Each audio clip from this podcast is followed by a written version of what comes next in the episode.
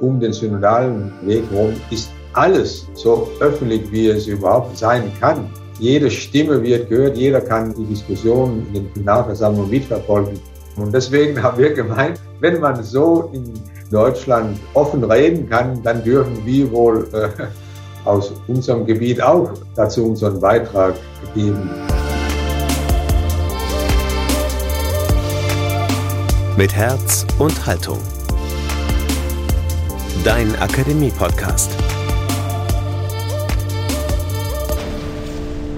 Offener Brief, offener Austausch. Im Gespräch mit Bischof Cosson über den synodalen Weg in Deutschland. Ihr seid goldrichtig bei Mit Herz und Haltung, dem Podcast aus der Katholischen Akademie im Bistum Dresden-Meißen. Euer Podcast zu den Debatten unserer Zeit aus Kirche, Politik, Kultur, Wissenschaft und Gesellschaft. Ich bin Daniel Heinze. Herzlich willkommen. Der synodale Weg, mit dem ja viele Katholikinnen und Katholiken hierzulande große Hoffnungen verbinden, der wird in anderen Ländern zum Teil sehr kritisch gesehen. Nach der polnischen Bischofskonferenz veröffentlichten Anfang März 2022 auch die katholischen Bischöfe der skandinavischen Länder einen offenen Brief, in dem sie ihre Sorge über die inhaltliche Ausrichtung des synodalen Wegs zum Ausdruck bringen. Aus diesem Anlass hat Thomas Arnold, der Direktor der Katholischen Akademie im Bistum Dresden-Meißen, mit dem Bischof von Kopenhagen gesprochen, mit Czesław Kozon. Ein Gespräch über die Kritik aus Skandinavien und die verschiedenen Perspektiven auf das deutsche Reformprojekt. Czesław Kuson studierte an der Päpstlichen Universität Gregoriana und an der Lateranuniversität Katholische Theologie und wurde 1979 zum Priester geweiht. 1995 empfing er die Bischofsweihe und wurde von Papst Johannes Paul II. zum Bischof von Kopenhagen ernannt. Zurzeit ist Kuson Vorsitzender der Nordischen Bischofskonferenz. Bischof Kuson und der synodale Weg in Deutschland. Jetzt bei Mit Herz und Haltung.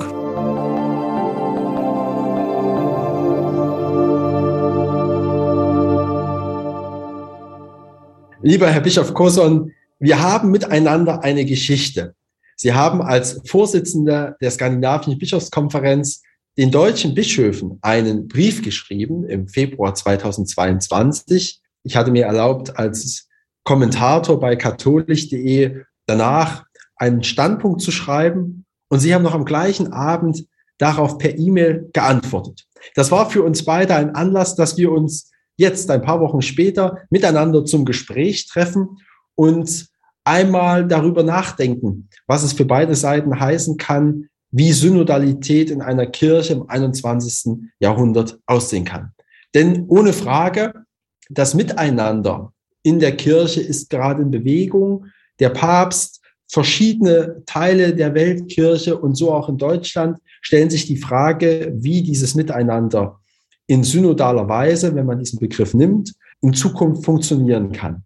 Deswegen freue ich mich, dass Sie heute bereit sind, mit mir ins Gespräch zu kommen. Und erlauben Sie mir direkt zu Beginn die Frage, was hat Sie, was hat die skandinavische Bischofskonferenz dazu getrieben, einen offenen Brief von vier Seiten an die deutschen Bischöfe zu schreiben? Ja, äh, vielleicht äh, darf ich vorausschicken, dass wir natürlich die deutschen Bischöfe verstehen, dass äh, man angesichts der Missbrauchsfälle etwas äh, unternehmen muss. Und äh, Sie haben ja auch vorher über Synodalität gesprochen. Und äh, das ist klar, dass äh, wenn man äh, sich jetzt neu überlegen will, wie wir in der Zukunft Kirche sein sollen, auch angesichts unter anderem der Missbrauchsfälle, dann muss es auf einer breiten Ebene geschehen, Ebene in einer synodalen Weise. Und das verstehen wir durchaus. Äh, das, was uns besorgt, äh, sind eher die, äh, die Themen, die neben den Missbrauchsthemen als solchen eine sehr große Bedeutung bekommen haben und unser Erachtens nicht gleich allen mit Missbrauch was zu tun haben. Also dass man zum Beispiel in der Frage Ordination für Frauen einen, einen ganz äh, extremen radikalen Standpunkt einnimmt, obwohl die, äh, die Frage eigentlich äh, lehramtlich geregelt ist. Ich weiß, die lehramtliche Regelungen bringen keine Diskussion zum Aufhören, aber jedenfalls ist da eine Entscheidung mal getroffen worden. Aber Herr Bischof, lassen Sie mich da kurz fragen. Ja. Äh, soweit ich das Forum wahrnehme, steht doch nicht Forum 4 die Weihe der Frau zur Priesterin, sondern es steht doch eher die Frage, wie kann in Zukunft die Frau als wichtige Person in der Kirche in ihren Ämtern, was ja mehr umfasst, gewürdigt werden. Das stimmt schon, aber ich, meine, dass äh, wenn wir jetzt bei der Frauenfrage bleiben, dass, äh, dass man äh, sehr gezielt auf, auf Weihe gegangen ist. Das ist jedenfalls von vielen Synodalen und Synodalien ge gefordert worden und äh, einige Bischöfe schließen es auch nicht aus. Es ist, äh, ist äh, ziemlich gestuft. Einige meinen Diakonat für Frauen, äh, andere dann äh, wollen den ganzen Weg gehen, andere sagen wieder, es wird noch lange dauern. Und äh, auch, äh, wenn, wenn äh, zum Thema Leben äh, der Priester gehen darf, da äh, ist man ja auch sehr gezielt auf eine Freistellung des Zölibates gegangen, obwohl auf äh, Papst Franziskus neulich den Zölibat für etwas sehr Wertvolles hält und äh, eigentlich anscheinend jedenfalls nicht auf eine Veränderung der, äh, der Lage bedacht ist. Und äh, weiter noch die, die Frage zur kirchlichen Lehre über die Sexualität, da ist man ja auch äh, eigentlich ganz extrem verglichen mit, äh, mit äh, der bisherigen Lehre. Und äh, das sind solche, solche Fragen, die uns etwas besorgt. Also erstens, weil wir meinen, diese Fragen sind, äh, wenn nicht entschieden, dann äh, müsste man jedenfalls viel differenzierter an sie herangehen. Und äh, eben weil das in Deutschland sehr äh, gezielt radikal geschieht, ohne Mieteinbeziehung der Weltkirche, dann äh, meinen wir, dass, äh, dass das irgendwie äh, die, die Einheit der Kirche gefährden könnte. Auch wohl wissen, dass diese Fragen auch äh, weltweit diskutiert werden. Das ist nicht so, dass die Welt außerhalb Deutschland ganz anderer Meinung ist. Äh, so, es geht eigentlich um sage mehr um die Methode und über das Tempo. Herr Bischof, Sie haben natürlich jetzt schon die ganze Bandbreite aufgemacht. Zu jedem Forum die Frage des Zölibats, die Frage der Frauenweihe, auch die Frage äh, der Segnung Homosexueller. Das sind ja sofort so die Schlagpunkte, Schlagwörter, die einem einfallen zu jedem Forum. Beim Forum 1, wo es um Macht geht, vielleicht noch die Parlamentarisierung der Kirche. Mein Eindruck wäre eher, dass schon der synodale Weg natürlich diese Positionen auch mit hat durch Vertreter, die artikuliert werden, die medial auch aufgegriffen werden, aber dass er doch in seinen Diskussionen, auch in seinen Papieren, die im Moment in der Diskussion sind, etwas differenzierter ist. Wenn ich mir die Kirchengeschichte anschaue, ist mein Eindruck, dass es immer eine Bandbreite von kirchlichen Positionen gibt. Also von der einen Seite, die es völlig ablehnt und gern bei dem Alten bleibt, bis hin zu jenen, die eine sehr hohe Dynamik der Modernisierung möchten. Ist es nicht auch Eindruck von Ihnen als skandinavische Bischofskonferenz, dass es Prozesse braucht, um miteinander eine Position zu finden, die sich in der Mitte bewegt? oder die vielleicht auch eine Mehrheit findet. Also wenn ich alleine daran denke, wie viele Diskussionen und auch Papierentwürfe es über den Haufen zu werfen gab beim Zweiten Vatikanischen Konzil, dann erkennen wir doch gerade im letzten Jahrhundert, welche Dynamik es bringt, wenn Menschen, wenn Gläubige, wenn theologiebegeisterte Menschen miteinander um Positionen aus ihrem Glauben heraus ringen. Ja, äh, es, äh, erstens kommt es auf, äh, auf den Themen an und äh, zweitens kann man auch sagen, es kann, wenn auch keine grundsätzliche Veränderung vorgenommen werden, Differenzierungen gemacht werden. Ich werde mal versuchen, so äh, eine Hierarchie der vier Themen aufzustellen. Das äh, einfachste Thema scheint mir eigentlich Macht- und Gewaltteilung in der Kirche zu sein, weil da geht es ja äh, weitgehend nicht äh, um äh, Dogmen, sondern wenn es um äh, Mit-Hineinbeziehung äh, des ganzen Gottevolkes geht, da gibt es eine sehr, sehr große Bandbreite und eben von Synodalität. Also da, da kann man schon äh, vieles machen und äh, auch äh, Bischofswahl war ja ein besonderes Thema und, und auch da kann es schon äh, Veränderungen geben, die äh, an, äh, an Glaubenswahrheiten nicht, äh, nicht rüttelt.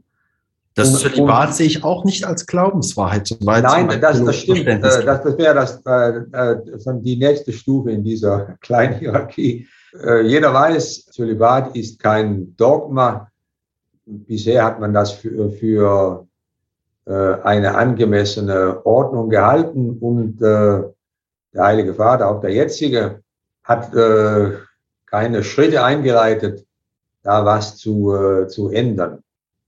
Dann, äh, wenn es um äh, der Frauenfrage geht, da gibt es natürlich auch eine große Bandbreite, wie man Frauen mehr hineinbeziehen kann, was ja auch ständig passiert ist, äh, sowohl äh, in Leitungsgremien als auch äh, in der, in der Liturgie.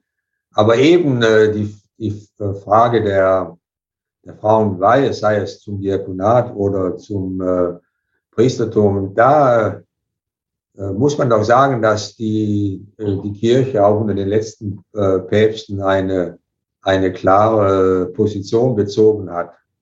Beim Frauendiakonat, um auch an ja, der ja. Da wird noch diskutiert, aber, aber und dann, dann müsste man zumindest äh, das Ergebnis dieser zweiten Kommission abwarten. Wobei auch die Diskussion darum geht, äh, ist das Diakonat in der Urkirche das ja als Argument äh, erwähnt wird für eine Wiederbelebung des Frauendiakonats genommen wird, ob das dieses Diakonat der Frauen in der Urkirche dasselbe war, ist, das Diakonat, das jetzt äh, bis zu unserer Zeit überlebt hat, für, für, und zwar nur für, für Männer. Aber darf ich Sie auch an der Stelle noch einmal fragen, Herr Bischof? Wir wollen ja vor allem noch mal auf den Prozess schauen, wie auch Kirche sich verändern kann, oder zumindest wäre das meine Vorstellung im Gespräch heute. Sie haben natürlich recht. Es gibt die Kommission aus, äh, aus Rom eingesetzt, aus dem Vatikan eingesetzt, vom Papst eingesetzt, die noch kein fertiges Papier geliefert hat. Und daneben macht sich ein Teil der Weltkirche in Deutschland auf den Weg, um auch die Frage des Frauendiakonats ein Lösungsangebot nach Rom zu unterbreiten. Man könnte auch härter formulieren, eine Forderung. Aber ist auch nicht das eine Erfahrung aus unserer Kirchentradition heraus, dass Kirche nicht immer auf Rom wartet in Beziehungen der Veränderung, sondern dass es eben auch in Teilen der Weltkirche vorangeht. Ich nenne ein ganz konkretes Beispiel. Wer hätte in den 1930er Jahren von der liturgischen Bewegung erwartet, dass sie eine Dynamik freisetzt, die dann in den 1970er Jahren, also auch mit einer Distanz von 40 Jahren, an anderen Teilen der Welt nochmal ganz anders reflektiert, akzeptiert und integriert wird. Also die Frage für mich ist, muss es aus Rom erst abgewartet werden, ehe die Kommission ein fertiges Ergebnis hat? Oder ist es hilfreich, über Deutschland hinaus, ich will das gar nicht auf eine Nation begrenzen, dass man aus anderen Teilen der Welt Impulse zu einer Frage, die scheinbar Menschen bewegt, einbringt? Schon, aber eben die Liturgie ist ja äh, ein Gebiet, wo es immer Entwicklung gab. Und äh, das Glaubensbekenntnis in, äh, in der Liturgie ist ja auch mal von einem deutschen Kaiser eingeführt worden und dann nachher von Rom übernommen worden. Also äh, von daher äh, sehe ich da äh, keine Probleme. Aber es ist auch keine, kein angemessenes Beispiel für, für die, die Themen, die wir jetzt besonders äh, diskutieren, um die, die, die Hauptthemen auf dem synodalen Weg sind. Sie haben vorher gesagt, äh, äh, man kann diskutieren, wie sich äh, die Kirche verändern kann, wie wir besser Kirche sein können. Aber eine ganz andere Sorge bezüglich des synodalen Wegs ist, dass man äh, diese vier Themen als, äh, als völlig heilbringend ansehen. Also wenn, wenn wenn, wenn äh, nur auf diesen Gebieten etwas passiert, dann, äh, dann sind die richtigen Weichen für die Kirche gestellt. Aber was, was, äh, was uns fehlt, ist unter anderem, dass man äh, sehr wenig über, über Evangelisierung, über Katechese spricht. Und äh, muss, es muss ja auch äh, erwähnt werden, dass also erstens werden äh, äh, jedenfalls Zölibat und, äh, und Frauenweihe seit Jahrzehnten diskutiert und äh, die, äh, die äh, Austritte, die äh, Schwächung äh, der, der Praxis ist ja auch viel älter als, als die Missbrauchsfälle oder jedenfalls als äh, das Gespräch über Missbrauchsfälle. Und äh, deswegen scheint es uns auch aufgemessen, dass, äh, dass gerade Katechese, Wiederbelebung des Gottesdienstbesuches, der, der, der, der Beichtpraxis einen, einen viel größeren Platz in, auf so einem synodalen Weg haben sollte, als äh, gerade der Fall ist. Herr Bischof, ich würde Ihnen da tatsächlich sogar zustimmen. Das habe ich auch rausgelesen beim Brief des Papstes an das Volk Gottes in Deutschland, dass das eher sein Wunsch gewesen wäre, die Frage der Mission nochmal in den Mittelpunkt zu stellen. Und trotzdem sehe ich in den letzten Monaten ähm, immer wieder, wenn es zu der Frage des Umgangs der Kirche mit Missbrauch kommt und das öffentlich thematisiert wird, eine große Enttäuschung bis in den Kern äh, aktiver Christen hinein, die sich dann natürlich auch manifestiert in deutlich sichtbaren Austrittszahlen. Insofern, ich würde gar nicht Ihnen widersprechen zu sagen, die Frage der Evangelisierung sollte nochmal einen deutlicheren Schwerpunkt bekommen. Aber wie kann es gelingen? Das höre ich raus bei der Sehnsucht der Katholiken in Deutschland. Wie kann es gelingen, den Boden erstmal so zu bereiten, dass man glaubwürdig wieder über die Frage der Evangelisierung sprechen kann? Denn das ist zumindest mein Eindruck in Deutschland. Viele sagen, hey, wenn ihr nicht erstmal vor eurer eigenen Haustüre kehrt und ordentlich dafür sorgt, dass ihr glaubwürdiges Evangelium verkünden könnt, dann werden wir euch kein Wort davon glauben. Natürlich muss äh, man sehr ernst mit äh, den Missbrauchen um, umgehen und so, so, äh, sowohl äh, Maßnahmen im Gang setzen, die das verhindern können äh, in der Zukunft und äh, zugleich auch sich mit um den, mehr um den, um den Opfern kümmern. Aber ich glaube, es darf nicht nur das sein. Und wie gesagt, die, die Schwächen im Glaubensleben sind, sind äh, älter als die Missbrauchsfälle. Und ich äh, sehe auch, wie, wie andere Ländern diese Lage gereicht geworden sind. Also wenn, wenn ein Land von, von Missbrauchsfällen getroffen worden ist, dann die Vereinigten Staaten.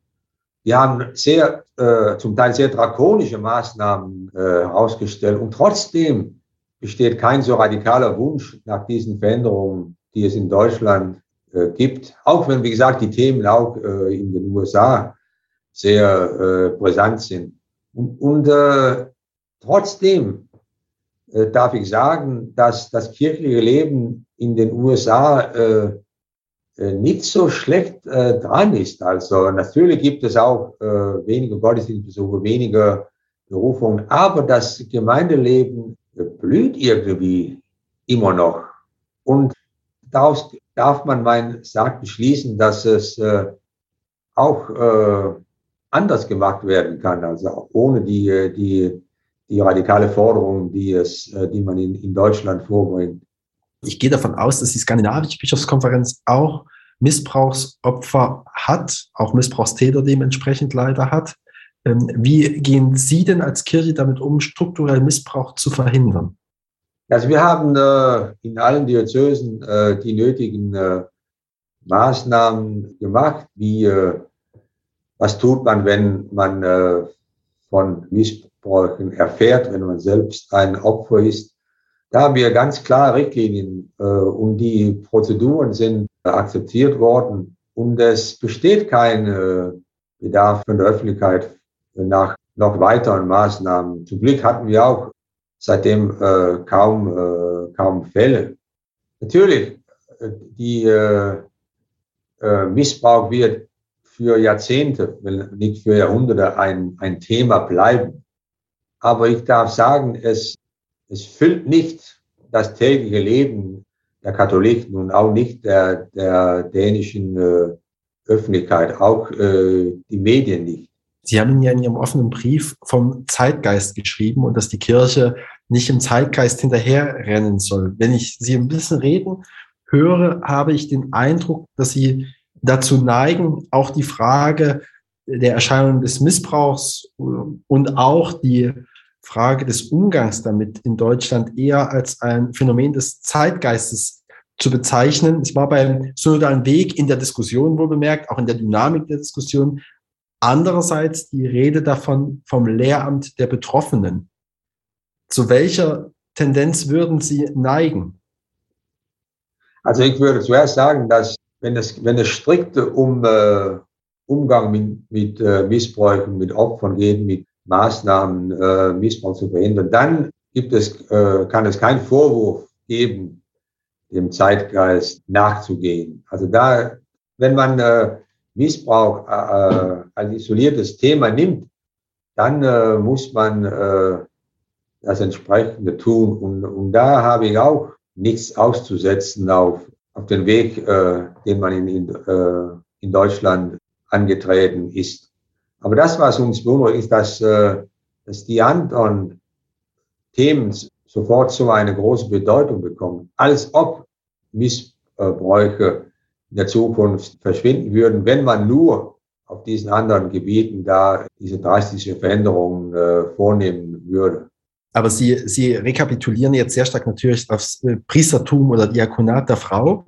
Andererseits ist natürlich ähm, die Frage des Machtmissbrauchs, auch die Frage priesterlicher Lebensweise, ja Themen, die von einer unabhängigen Studie im Jahr 2018 festgestellt wurden. Also ganz wegzuwischen, zu meinen, naja, das sind jetzt nur Debatten, die es schon seit 40, 50 Jahren in Deutschland gibt, ist es ja auch nicht. Nein, natürlich äh, muss man auch auf, äh, auf die Ausbildung, auf das Leben der, der Priester schauen. Es ist auch richtig, dass äh, dass man äh, früher Priester für, für fehlerlos angesehen hat und, äh, und sowas konnte gar nicht passieren und, und also was nicht sein, wahr sein durfte, konnte nicht wahr sein. Also das war so die, die Denkweise.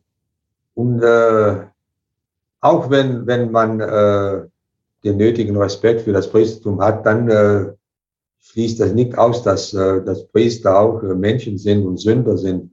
Und deswegen darf man äh, diesbezüglich keine Schutzzone für Priester schaffen, also als, dass man äh, ihre Fehler und Versäumnisse nicht, nicht anprangern darf. Also so ist es auch nicht. Und, und das, das äh, ist wohl auch ein Teil äh, der Debatte über den Klerikalismus. Also Klerikalismus ist mal sehr breite, breiten Begriff. Also und es hat ja auch viel mit, ähm, mit Hineinbeziehung der Laien in, in, in Leitung Liturgie zu tun. Aber äh, da, äh, da bin ich einig, dass, dass, äh, dass man äh, da eine Veränderung der Einstellung vom, von Priestern zum Priestern äh, schon äh, anbahnen kann. Aber das geht ja nicht nur um äh, Missbrauch, sondern überhaupt um wie wie soll der Priester heute seine Rolle sehen? Und zwar eben äh, nicht als Herr und als der, der alleine weiß, was richtig ist, sondern äh, er muss Diener sein, auch wenn er eine bestimmte Rolle hat, die unabdingbar ist. Dann muss diese Rolle immer zusammenhang, zusammenarbeiten mit dem ganzen Gottesvolk passieren. Herr Bischof, mir scheint ja ein bisschen die Spannungen, die die Kirche im Moment aushalten muss. Also nicht nur die skandinavische Bischofskonferenz hat ja Briefe geschrieben, offene Briefe, sondern auch die polnische Bischofskonferenz. Es gab kürzlich nochmal die über 70 Bischöfe, die einen Brief geschrieben haben und auch den synodalen Weg in Deutschland kritisiert haben. Mir scheint manchmal die Spannung, die es im Moment gibt, ist auch eine Konsequenz dass die katholische Kirche eine Weltkirche im wirklichen Sinne geworden ist, mit über einer Milliarde Katholiken, mit neuen Schwerpunkten außerhalb Europas, Afrika, Asien, Lateinamerika und dass sich natürlich auch in kulturellen Prägungen verschiedene Herausforderungen stellen.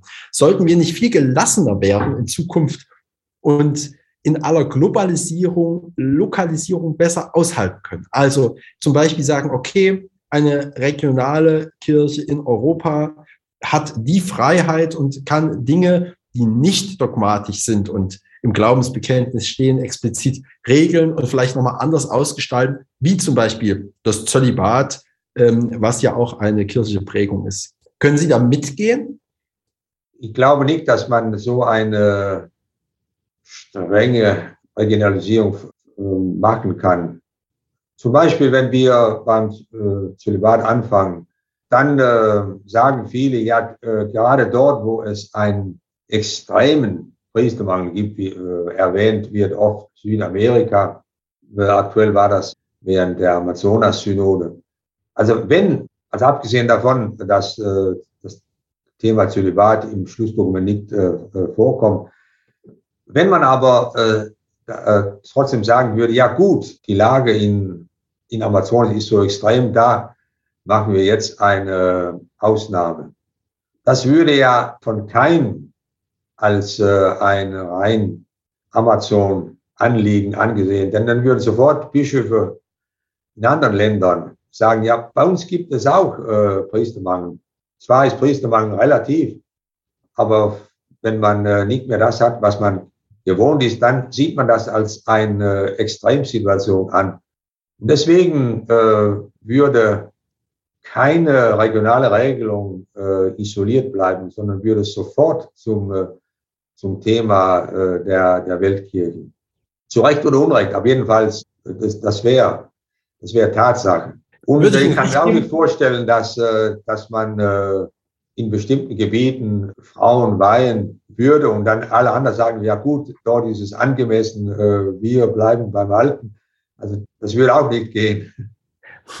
Wäre vielleicht auch ein bisschen Heiliger Geist mit dabei, wenn so eine Dynamik entstände? Ja, aber, aber wenn der Heilige Geist in, in solchen äh, grundsätzlichen Themen äh, eine Änderung anbahnen würde, dann würde es auch für die ganze Kirche tun. Und, äh, deswegen müsste man auch die nötige Geduld haben. Okay, ich höre daraus eine Kritik an der deutschen oder an der Kirche in Deutschland, die etwas zu wenig Geduld hat. Das hatten Sie vorhin schon mal so angedeutet. Das kann man, würde ich schon sagen. Das. Lassen Sie mich War auch, wenn, wenn wir da weiter, weitergehen würden. Also es wird, äh, abgesehen davon, dass, dass ich das äh, für indiskutable Themen, zum Teil indiskutable Themen halte, dann schafft man ja auch sehr hohe Erwartungen, die, wenn sie nicht äh, erfüllt werden, einen, den, den schon vorhandenen Frust noch äh, vermehren wird.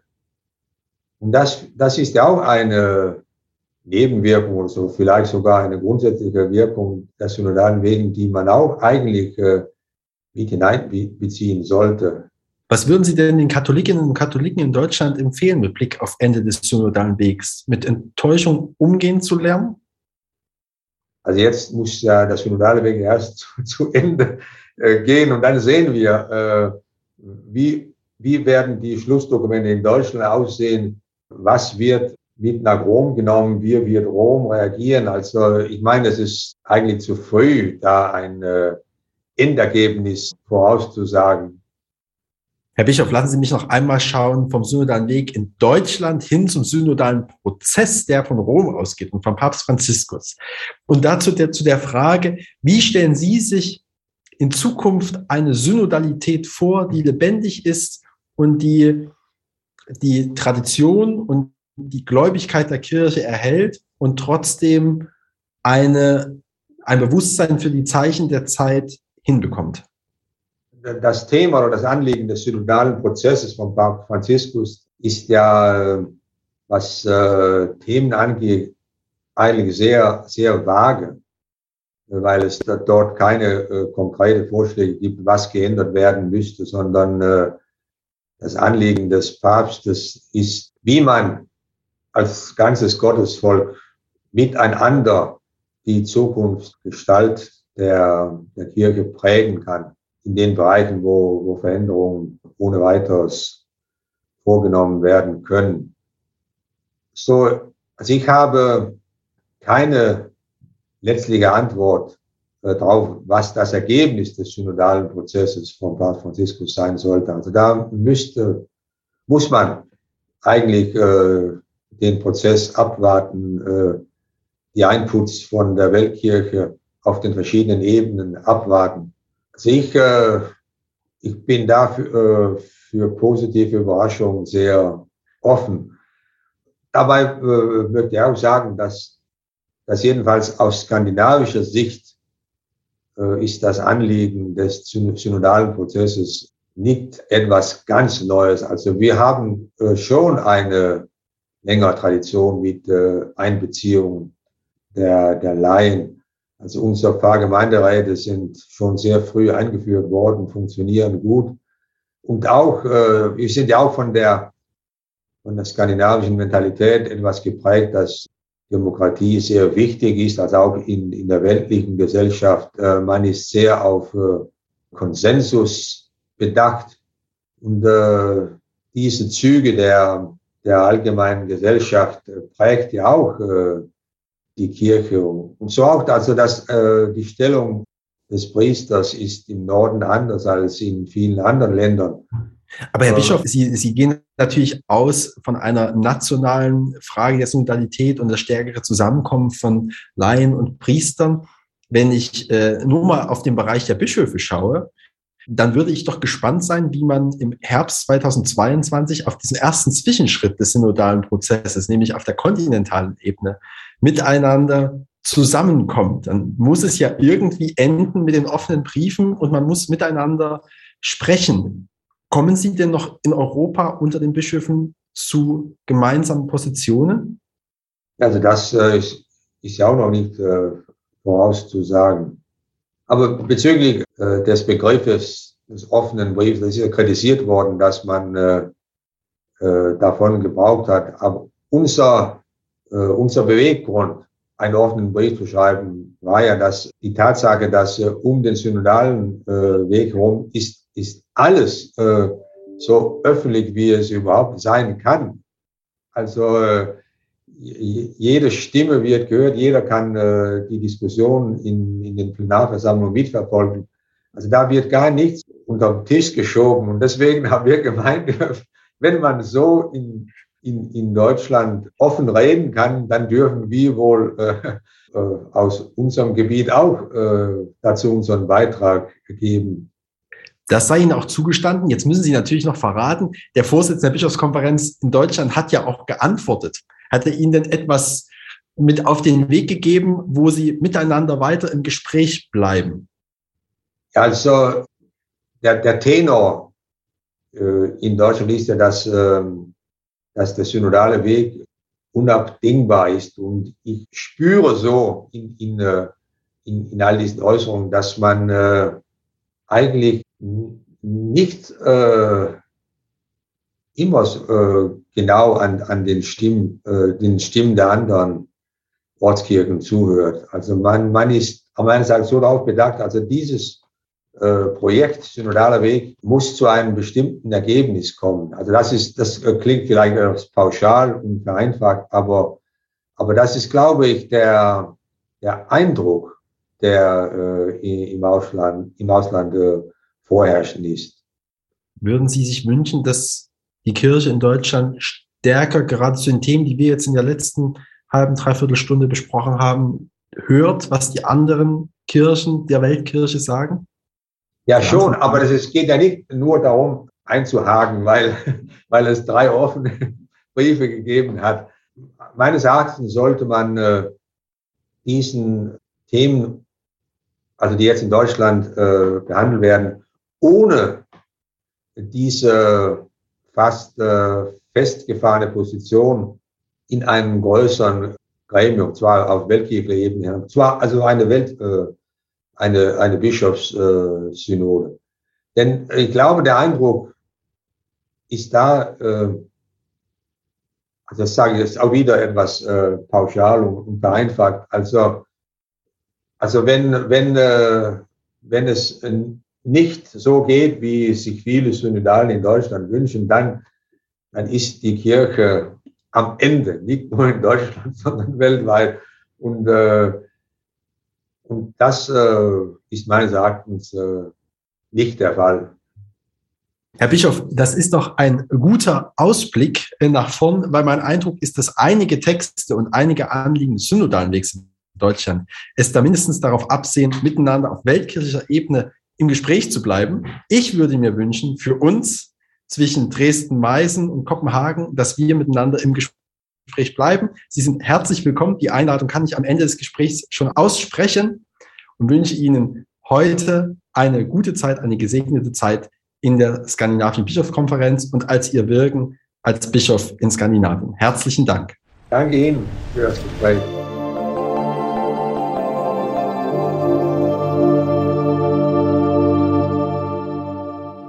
Soweit das Gespräch von Dr. Thomas Arnold von der Katholischen Akademie im Bistum Dresden-Meißen mit Bischof Coson, dem Vorsitzenden der Nordischen Bischofskonferenz und dem Bischof von Kopenhagen. Wie immer wollen wir jetzt, dass ihr euch einmischt in die Debatte. Was denkt ihr über den synodalen Weg in Deutschland, über die Reaktion aus Skandinavien oder aus Polen? Verratet uns. Am besten per Instagram oder Facebook oder natürlich auf der Website der Akademie lebendig-akademisch.de.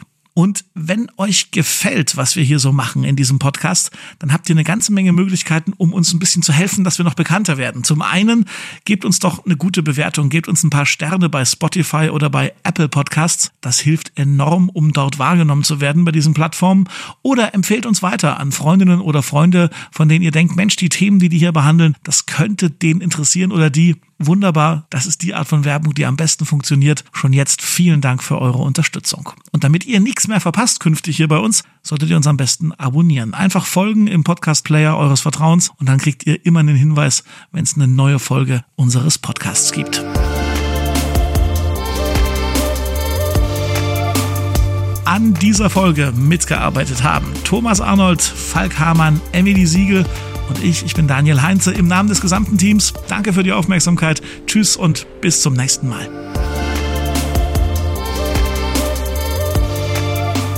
Mit Herz und Haltung. Dein Akademie-Podcast.